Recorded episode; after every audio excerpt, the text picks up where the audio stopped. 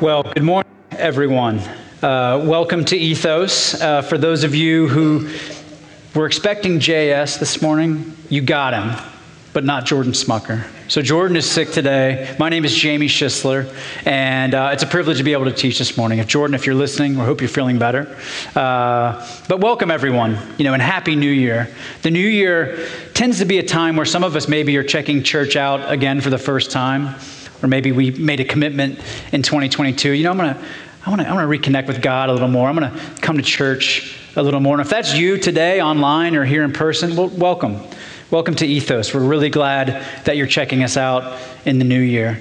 As I said, my name is Jamie Schisler, and I'm a member of the stewardship team here at Ethos. That's our board of our governance team, our board of governing elders at, at the church.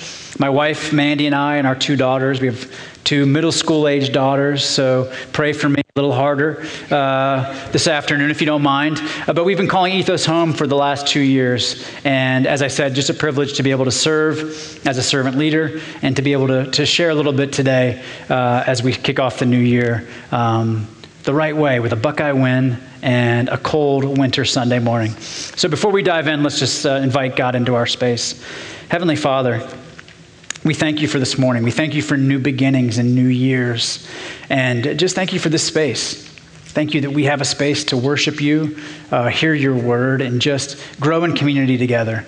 We thank you for this community that we call home, that we're able to worship freely and, and, and honor you in all that we do. May we, may we just, God, please you this year and, and, and, what we choose to prioritize in our lives and, and maybe press into the plans you have for us. We pray this in your son's name. Amen. Well, uh, to get to know me a little bit better, you know, because some of you may not know a lot about me, I wanted to share, share a picture from my childhood with each of you. So, th- this is me on the left with my mom. Uh, I was maybe 12 or 13 years old at the time, and that's my dad and my brother on the right. And in the middle, this guy was actually like a really big deal. I don't know if, if anyone in the room recognizes this guy, probably not a, not a ton. But this gentleman's name was Willard Scott. And Willard Scott was a weatherman for the Today Show. Now, he had much more hair then, but the Today Show, which still runs to today, not today, but it runs during the week, uh, is a morning show. And Willard Scott every morning would get up and do the weather on this very popular program. Well, the reality was, I don't know if Willard Scott was actually like a trained meteorologist. Uh, I would suspect by his forecasts he was not. But he was really, really popular. People loved watching him because he was really entertaining. He would have fun on the air. And he came to our small town to give a, to give a speech, to give a talk. I can't remember what, why he was there. But it was kind of a big deal because it was Willard Scott. He was so cool. He was on TV every morning. And I was excited to, to meet him because despite my kind of like Zach Morris, you know, forgive the feathered blonde hair, you know, I was going through this kind of Saved by the Bell, Zach Morris phase of my life. But there was kind of a reason I wanted to be, at that time, I really wanted to be famous. Like I thought, I didn't know what I wanted to be famous for, whether it was sports or music or entertainment or I, I had no, it wasn't my grades, I can assure you that. But I thought I was this gift that the world needed to experience, and I, and I really deserved to be famous. And that was kind of a dream I had. So I wanted to take an opportunity with this celebrity being in our small town. I was I grew up in Portsmouth, Ohio, down in southern Ohio. I was like, I'm going to take advantage of this. Willard Scott's here. So there's a long line of people waiting to get a picture with him, waiting to, to get his autograph. And I, and I, had an idea. I, I, wrote my name on a, on a card, you know, signed it like it was my autograph, which I, you know, because I was going to be famous, I'd practiced a lot of times, so it looked really cool. I signed a piece of paper and I put it in an envelope, and I handed it to Willard Scott, and it, and it read like this under my signature A lot of people will be asking you for your autograph tonight. I wanted you to have mine because someday it's going to be worth something. Uh, now, this is going to sound probably very egotistical, which, you know, I thought I was Zach Morris, so there was probably some ego motivating what I wrote to Willard Scott. But it was actually kind of strategic because in my mind, what Willard Scott would do often was he would get on air And he would talk about people he met because he kind of went around the country and he'd go to county fairs and he'd go to, you know, he'd throw out the first pitch at a baseball game. He'd go do these things. And then he'd say, like, oh, when I was in Memphis, I met so and so. Or when I was in New Orleans, I got to talk to so and so. And I thought, okay, well, I, I want to be famous and Willard Scott's here. And maybe if I do something kind of out of the ordinary, he'll bring me up on the air. And then this career that I've been dreaming about will just start to skyrocket. Well, a couple days later, I'm watching, and so I'm, I'm, getting up every morning. I'm watching the Today Show. I'm like, yeah, dude, I know it's going to rain, but like, are you going to say my name? Well, lo and behold, he actually gets on air and he says, like, I just want to, you know, give a shout out to Bessie, who celebrates her 105th birthday today in Tupelo, Mississippi. And I also want to give a shout out to my new friend Jamie Schisler in Portsmouth, Ohio. And I was like, oh my gosh. And you have to understand, like I tell my kids, there was no TikTok at this time. I could not go viral in any digital format. It's like this was it. This was my chance to go viral. And I was like, oh man, it is happening. I'm going to go into the seventh grade and I'm going to be met with like paparazzi. You know, maybe, maybe an agent will be waiting for me. And the reality was, the only thing waiting for me that day was like a crappy cafeteria lunch. Like, it, life just didn't really change. Like, I showed up, and the fact of the matter was, it, it nothing really changed for me. Um, so, did I become famous? No, I did not. And some people might ask, well, why is that? Well, the reality was, I was just a kid with a dream. I wasn't really a mature person with a plan of how to achieve it. I just kind of thought in my head that this was something that could happen for me. And, and why am I even bringing this up? Well, the reality is, in the new year, so many of us are, are reflecting backward on a year that was and looking forward, as Weston said, to a year that is to come. And perhaps we have a vision of what that year might look like. We have something in our mind of this is what I want to do or what I want to achieve or, or what I want to see happen. And a lot of us make goals, and we use that turn of the calendar as an opportunity to set goals. In fact, two out of three Americans, they say, actually make a New Year's resolution. And I know some of you are probably like, well, guess what? I'm one of those three that does not. I'm not a New Year's resolutions person. That is not me. And even, even goal setting, you might say, yeah, that's for people who want to lose weight, or that's for people who are on sports teams, or people who are in business and have business goals to achieve. But I, I believe the reality is God, the God of the universe, wants us to set goals. Certainly, he wants us to dream, as that young guy on the screen was a dreamer, but, but the reality is he wants us to set goals. And today we're going to be talking about what it looks like when we press into what we're going to call godly goals for our life. But the first thing I want to kind of, kind of talk about is the difference between a dream and a goal. Because the reality is that, that that young guy on the screen, he was a dreamer, right? I had a dream. Well, a dream written down with a date actually then becomes a goal, right? Like, I want to do this by this date, and I'm committing to writing it down on a piece of paper. There's, there's some formality. There's some, there, there's, I've put it in writing now. Like, can you, can you imagine when, as a parent, sometimes we tell our kids, well, it's in writing. Like, you have to clean your room before you get to play on your phone. It makes it, makes it more, more real. And that's, that's why that when we write down our dreams, it then becomes a goal. And then breaking that goal down into, into steps of how we're going to achieve it, that becomes a plan. And what we're going to talk about today is God was, God was a planner. God thought in steps of how the, the world would sequence his, his purpose and mission. And then if we plan, if we take a plan and back it up with action, well, that's then fulfilling our dreams. And it's just this continuum of a dream broken down into steps and plans, and then ultimately moved into to action.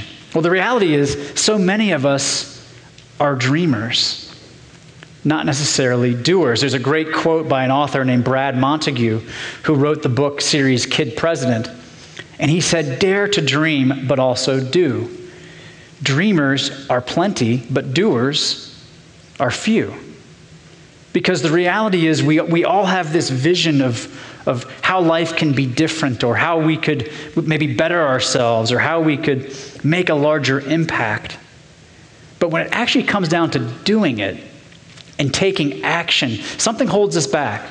Something maybe, maybe tells us we can't or we shouldn't or, or it's not the right time or you're too busy. And what we know about God is God planned and He took action. If we learn anything from, from, from, from a goal setting around godly goals, is that they were planned and then God took action. Nothing was accidental when it came to God's plans. Nothing just happened without circumstance. It was everything was intentional and God planned it out. And if we're to be designed, if we if we are all designed in God's image, then he wants us to set goals and then take action upon them. That's his goal for all of us when he designed every human being in his image is that we become more and more like him and God was a planner and God was a doer. What I want to make sure I preface, though, is that as we set goals, oftentimes in today's society, we, we set goals focusing solely on the outcome. The reality is, God is more interested in the journey. And who are we becoming, right? Because we, we just want to get from here to here.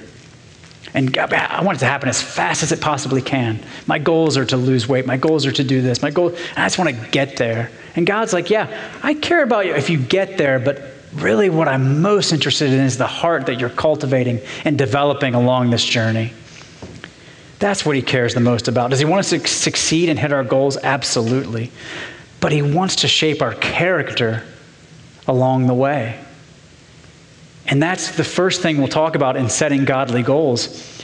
And the first thing to know about it is that setting godly goals actually draws us closer to God. This is really the foundation of what we're going to talk about this morning. Because as I said, the reality is our God was a goal setter.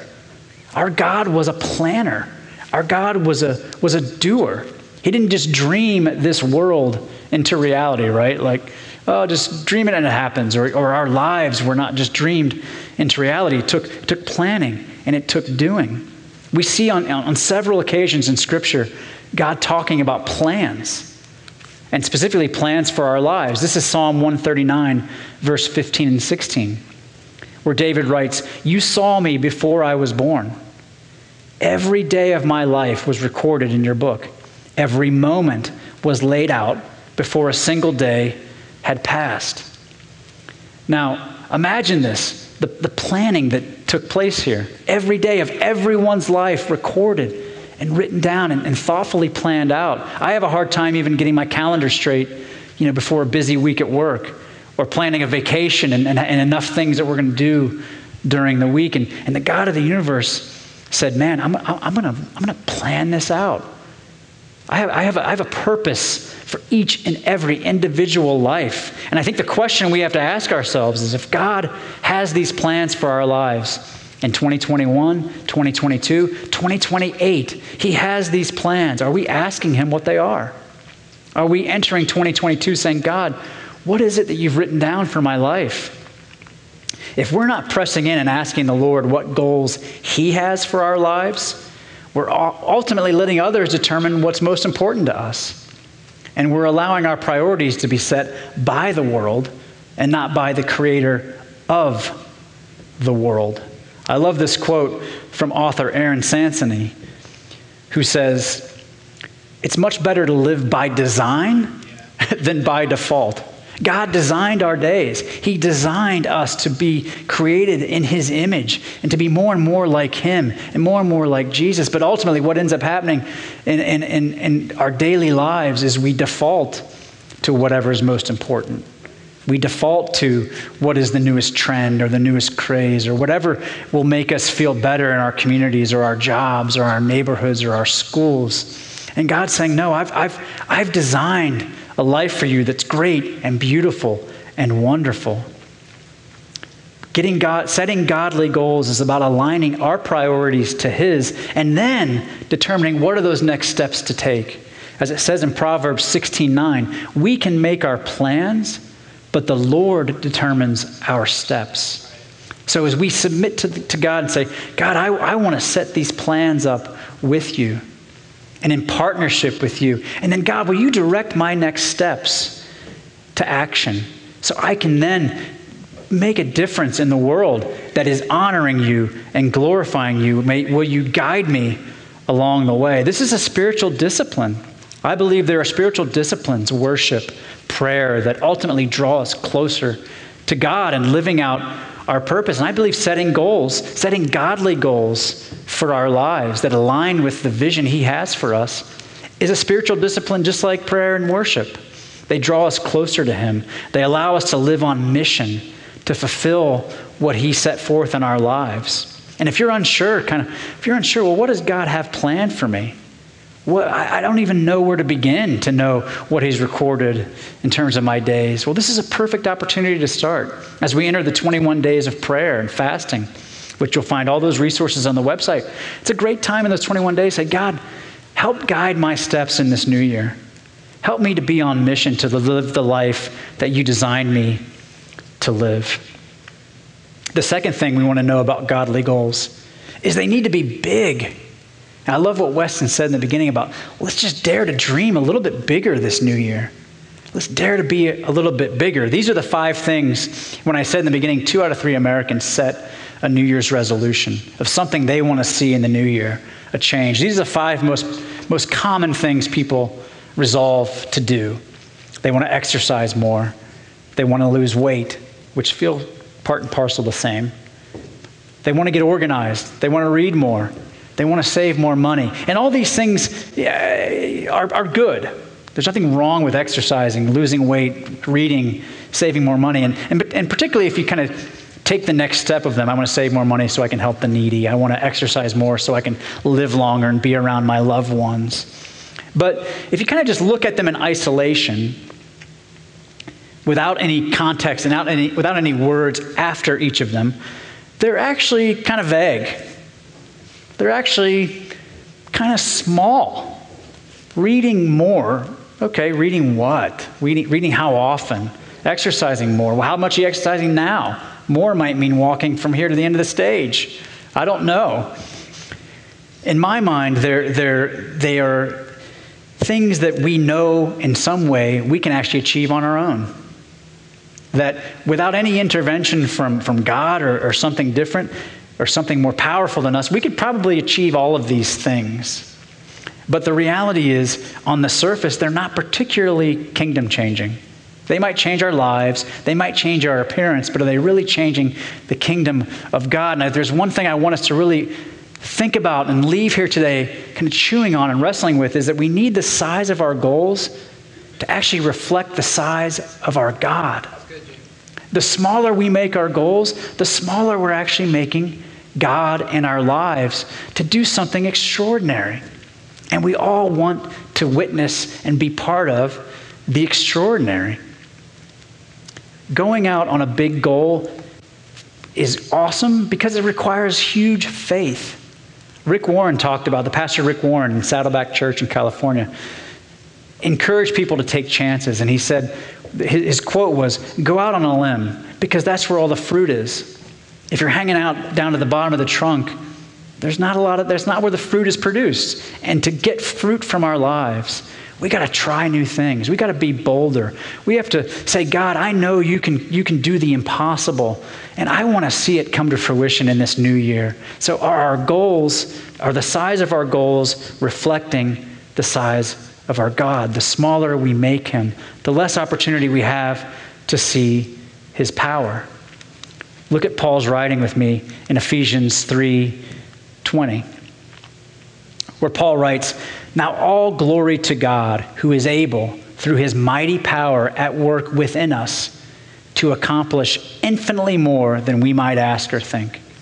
Infin- not, not, well, you know, God working within us can do a little bit more, or 15% more or I don't, infinitely more. His power is infinite when we invite him in and he works within us. And I love what it says his power will be within us. The power of the, of, of the Almighty God working within us to do what? Accomplish.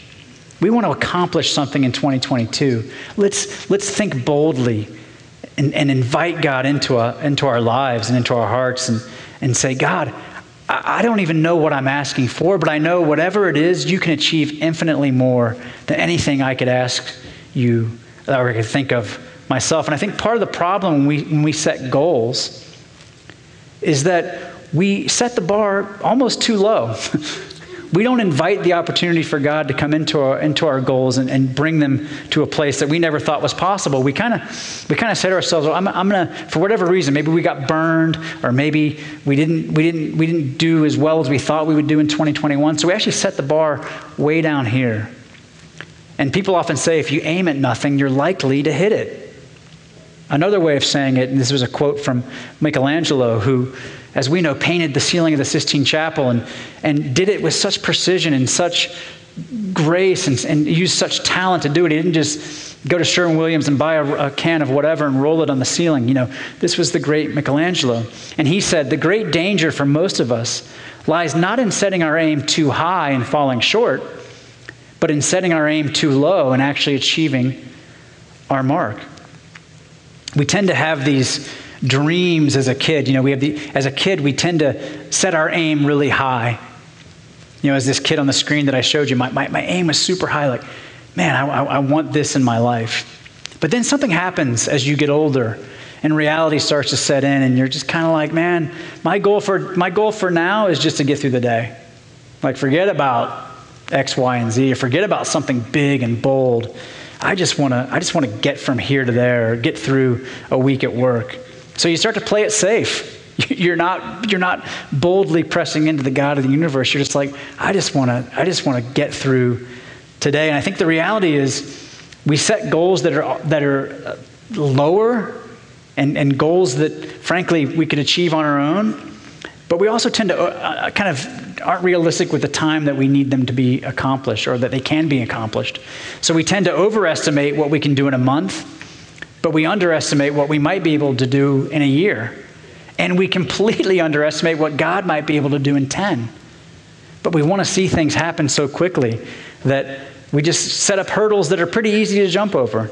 But as we enter this new year, let's not underestimate what God can and will do in our lives when we're just when we just ask for bold, big, wonderful goals.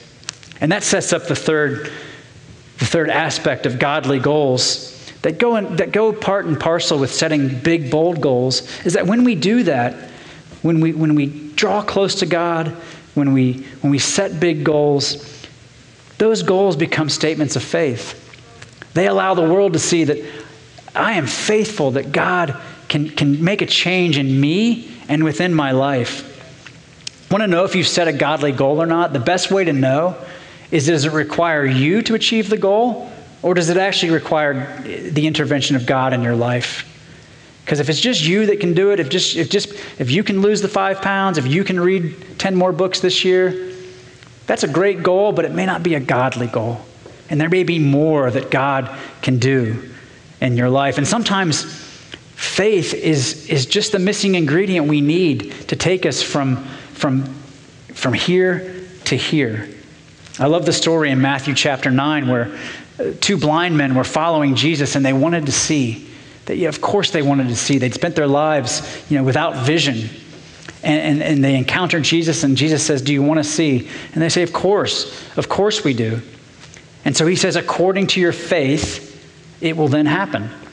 Because of your faith, not because, because of anything you've done with your bodies, not because of any plan that you that you subscribe to and and and and cross off a checklist, not from any diet plan that you that you you know monitored throughout the year. Through your faith, it will happen. These men probably wanted to see forever, we have to presume, right? But they had to answer the question Do you believe I can make you see? This was, Jesus, this was the question Jesus asked them as he encountered them Do you believe that I can make you see?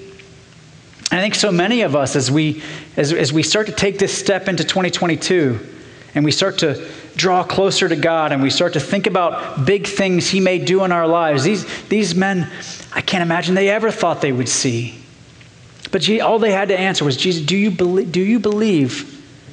Do you believe that I can make you see? And they said, Yes, we believe. We have faith that you can. And then the, pos- the impossible became possible. Jesus wanted to understand the condition of their hearts.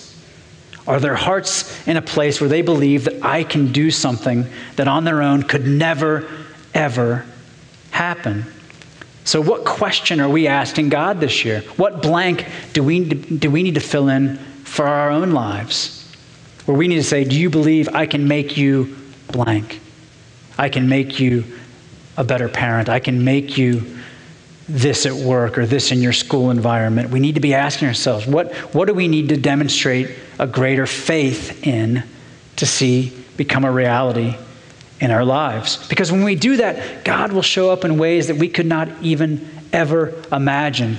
As it says here in Matthew chapter 7, verse 20, these were, these were Jesus' disciples who had wanted to heal. They wanted to perform miracles, not the way Jesus did, but, but, to, but to do some of the things that Jesus had done during his earthly life. And, and, and they wanted to, to do some of these things and help heal people that were ailing. And they said to, to Jesus, Why can't we do it? Why, why can't we? You know, we're following all the steps, we're following you. Why can't we do it? And Jesus says to them, You don't have enough faith, Jesus told them.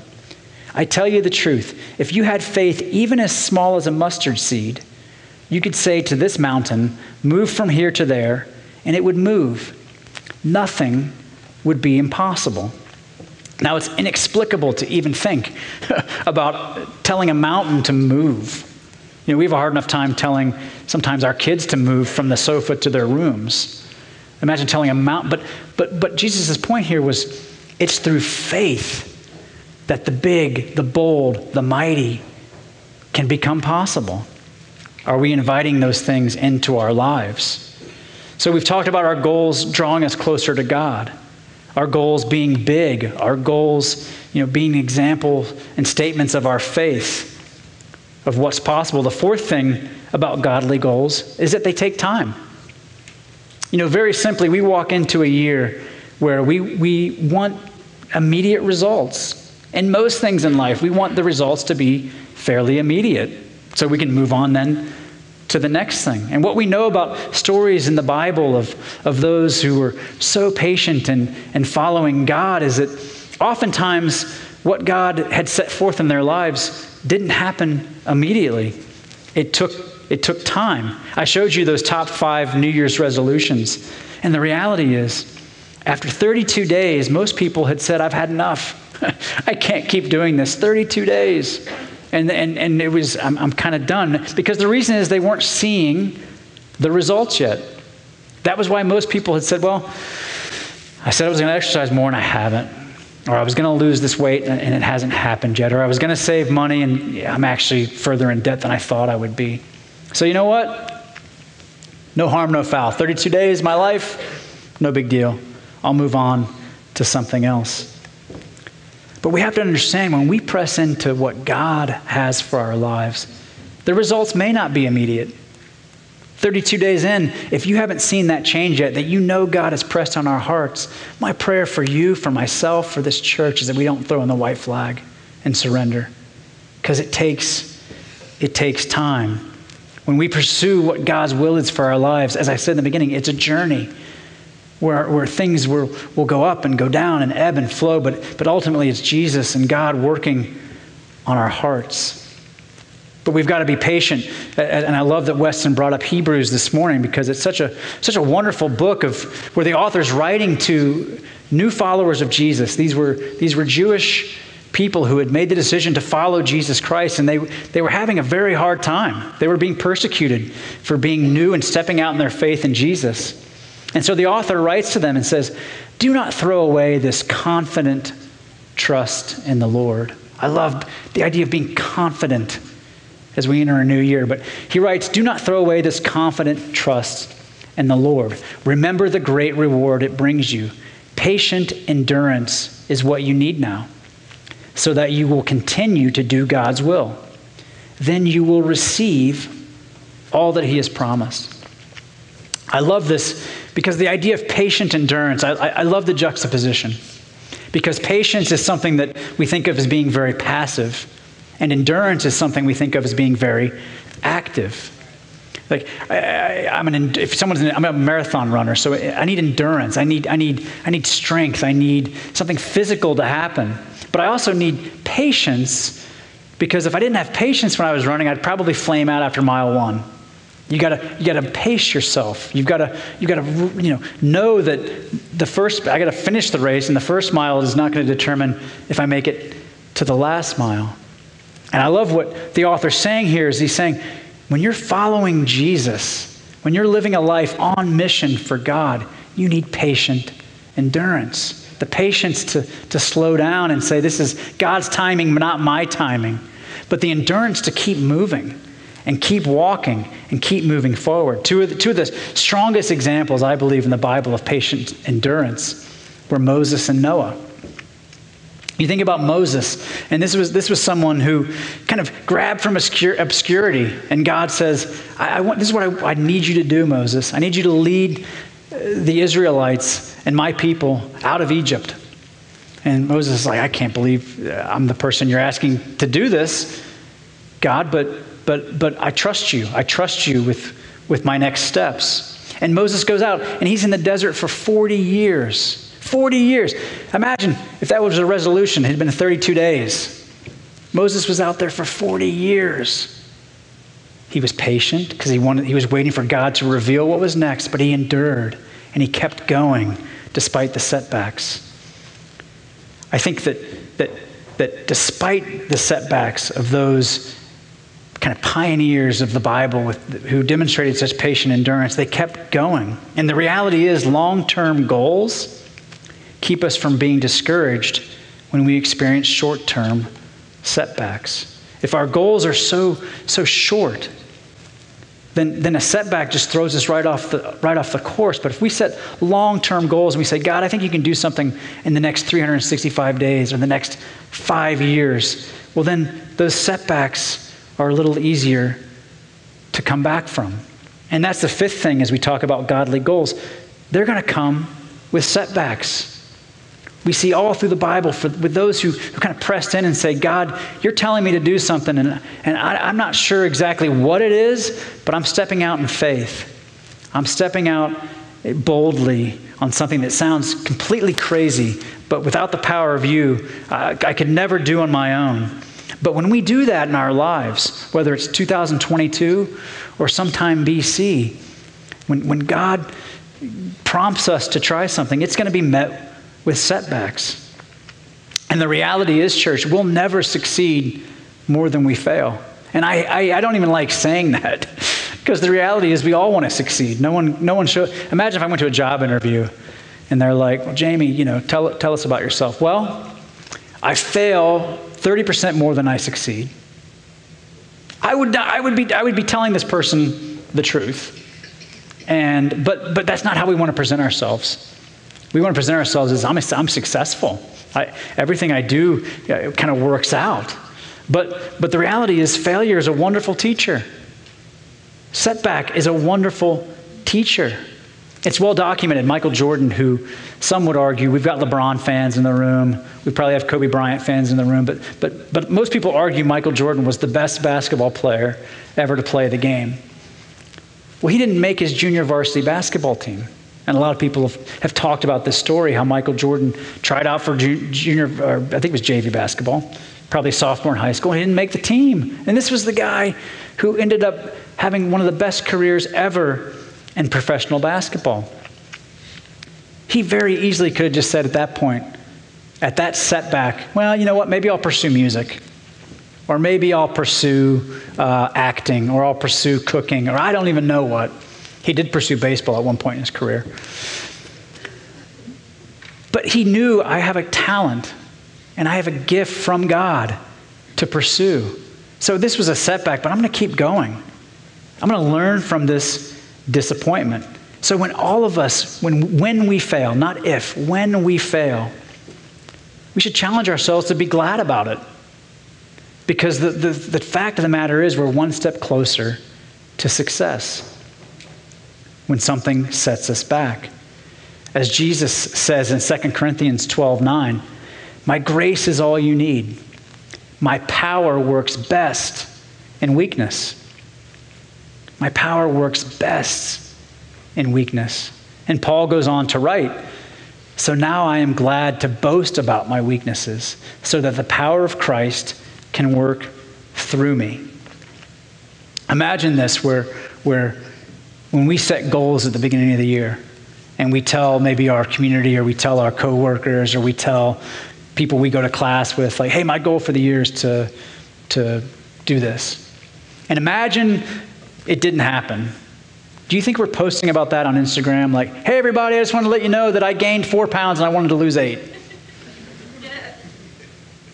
God bless you if someone does that, but we probably would never do that because that's just not what society does. We, we talk about the wins, we don't talk about the losses. But what, what Paul's saying here is, is that, man, when, when, when the setback occurs, I'm going to boast about it because that's when the power of Christ can then start to work through me. And I, and I challenge all of us that too many times we view the setback as the end of the goal rather than the beginning. You know, I believe when, when something happens, we set a goal out and we, I want to accomplish this in my life, and then something goes wrong. And immediately we kind of say, well, maybe, maybe that's the end of that. Maybe I wasn't supposed to be that. Or maybe I wasn't destined to be this. And the reality is that, man, just hang in. Just hang on because, because that could be the beginning of where God takes over, where his power and that weakness starts to take over, and the impossible is just that much closer to being a reality. You know, I, I mentioned two out of three Americans set goals at the beginning of the year. Only 9% of them actually see it through to the end. And I think part of the reason is they start to experience pain. You know, if you think of the example of exercise, if you hadn't exercised in months or weeks or years, and your goal is to suddenly get in better shape, and you start exercising, and you start exercising, man, I'm, I'm kicking butt, this is great. The reality is, the next day, you're going to be sore. And so many people look at it and say, man, I, am in, I'm in some serious pain. I think I'm going to take today off. I, am in too much pain. I'm, I'm going to take today off. Well, then the next day rolls around, you're still feeling a little tight, and, and then one day becomes two days. The reality is this the pain just means you're doing something different and you're on the right path. When we pursue godly goals and God's will for our lives, we know we're on the right path. If there are setbacks, expect them and lean into them because that's where God does some of his best work. So, godly goals draw us closer to God. They should be big, they're statements of faith, they take time, they come with setbacks. And finally, the sixth and last thing about godly goals is they yield eternal results. It says they yield results, which they do. But They yield eternal results. Because the reality of the goals we set for ourselves, goals of the world, is we want results for us. We want that immediate impact. And we set them based on what our neighbors are doing, or what our coworkers are doing, or what our classmates are doing. And we have to ask ourselves are we setting goals that if we hit, I get an earthly reward or a lasting impact? Does the reward for the goal I'm setting actually benefit me this week? Or is that benefit going to show up in eternity? Because I've invested into my community, I've invested into my kids, I've invested into the next generation, I've invested into something that God, I don't even know what God's working on, but it's going to reveal itself in eternity. The reality for many of us when we set goals is we look at earthly goals that will bring us the glory versus godly goals that will bring Him the glory. I, I want to be glorified by becoming famous, or I want to be glorified by losing this weight, or I want to be glorified by reading that book or, or appearing this way in my community. And the fact of the matter is, what God's most interested in for all of us, the goals He planned out for our lives, is where the glory goes back to Him.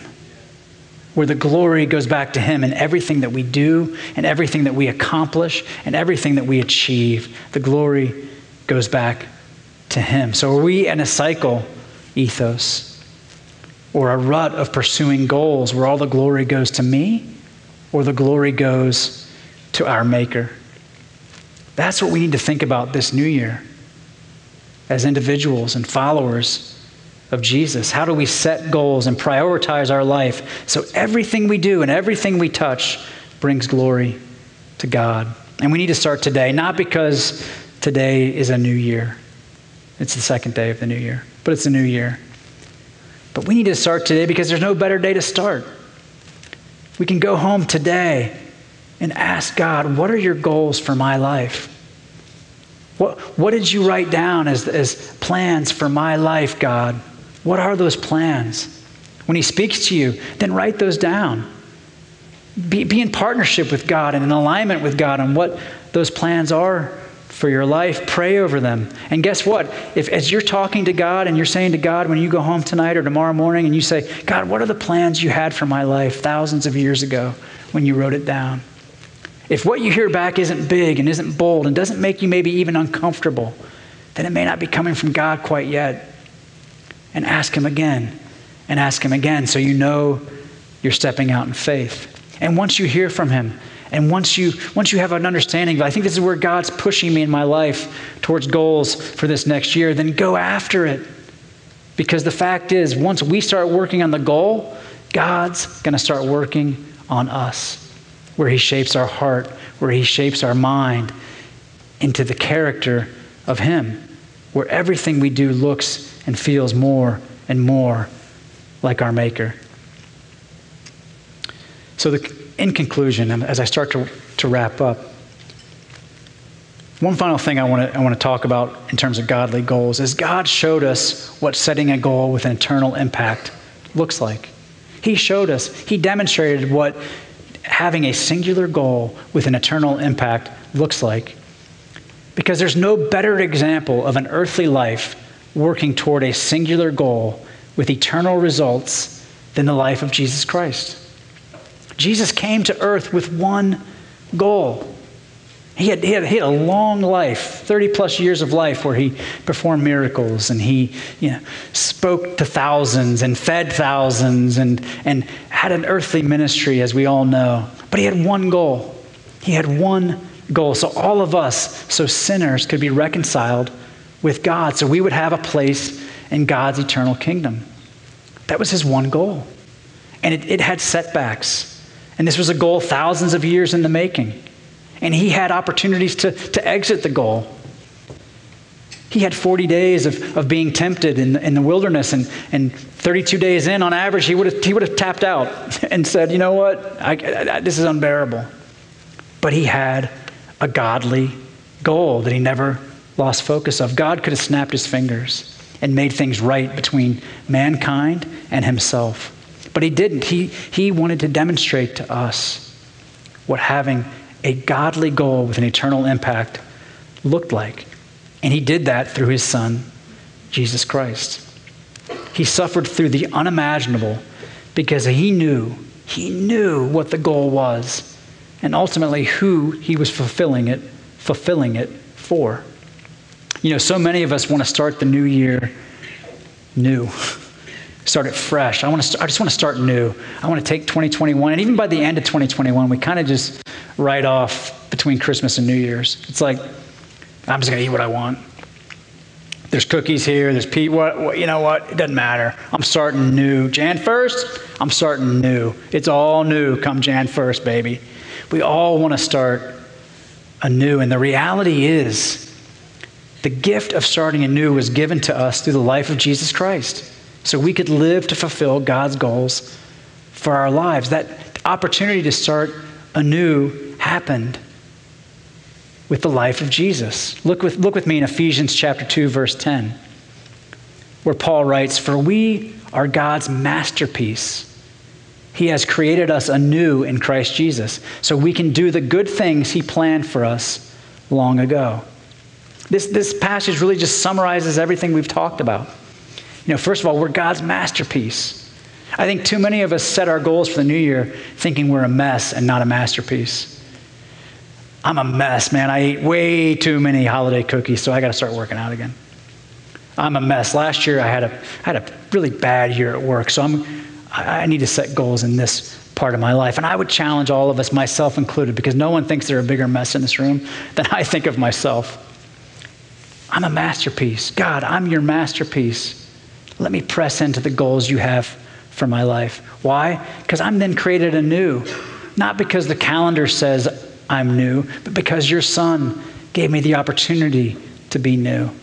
We were given that opportunity through the blood of Jesus. Why? So we can go do the good things that were planned for us long ago. It all comes full circle back to Psalm 139, where God had planned our days. He strategized our days. Planning is not fun. You know, the fun part of a project is the end part.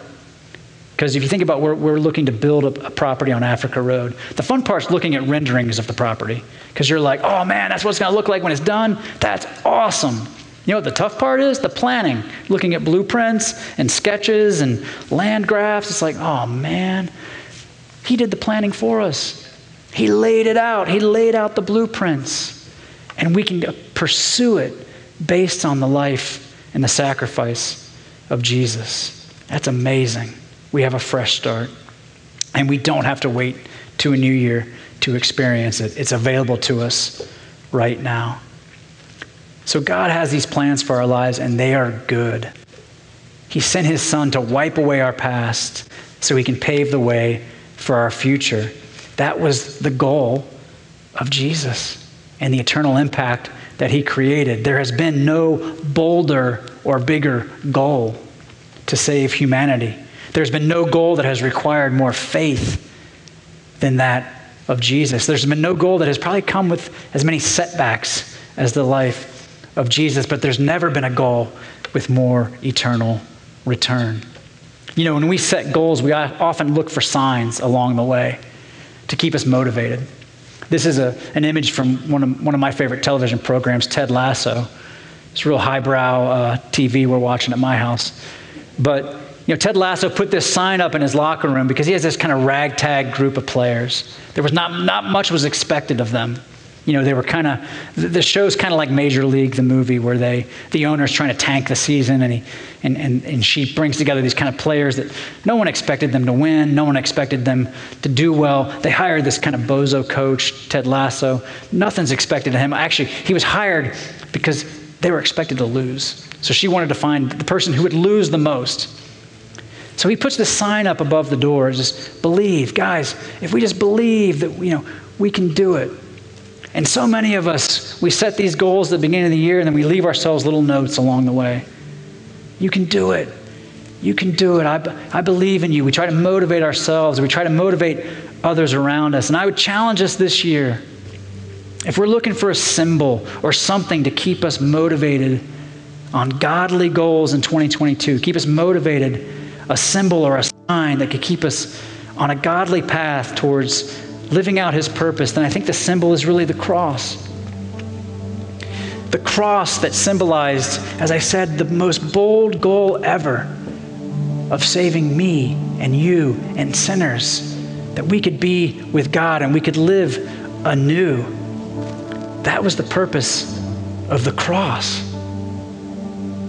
Think of the sacrifice Jesus took upon his body, allowed his body to be broken as we sometimes think about how do we make our bodies more beautiful? Jesus thought, and how can I make my body more broken so that you can live free and you can experience my grace and my power? And that's my hope for all of us in 2022 as we, we walk in with faith.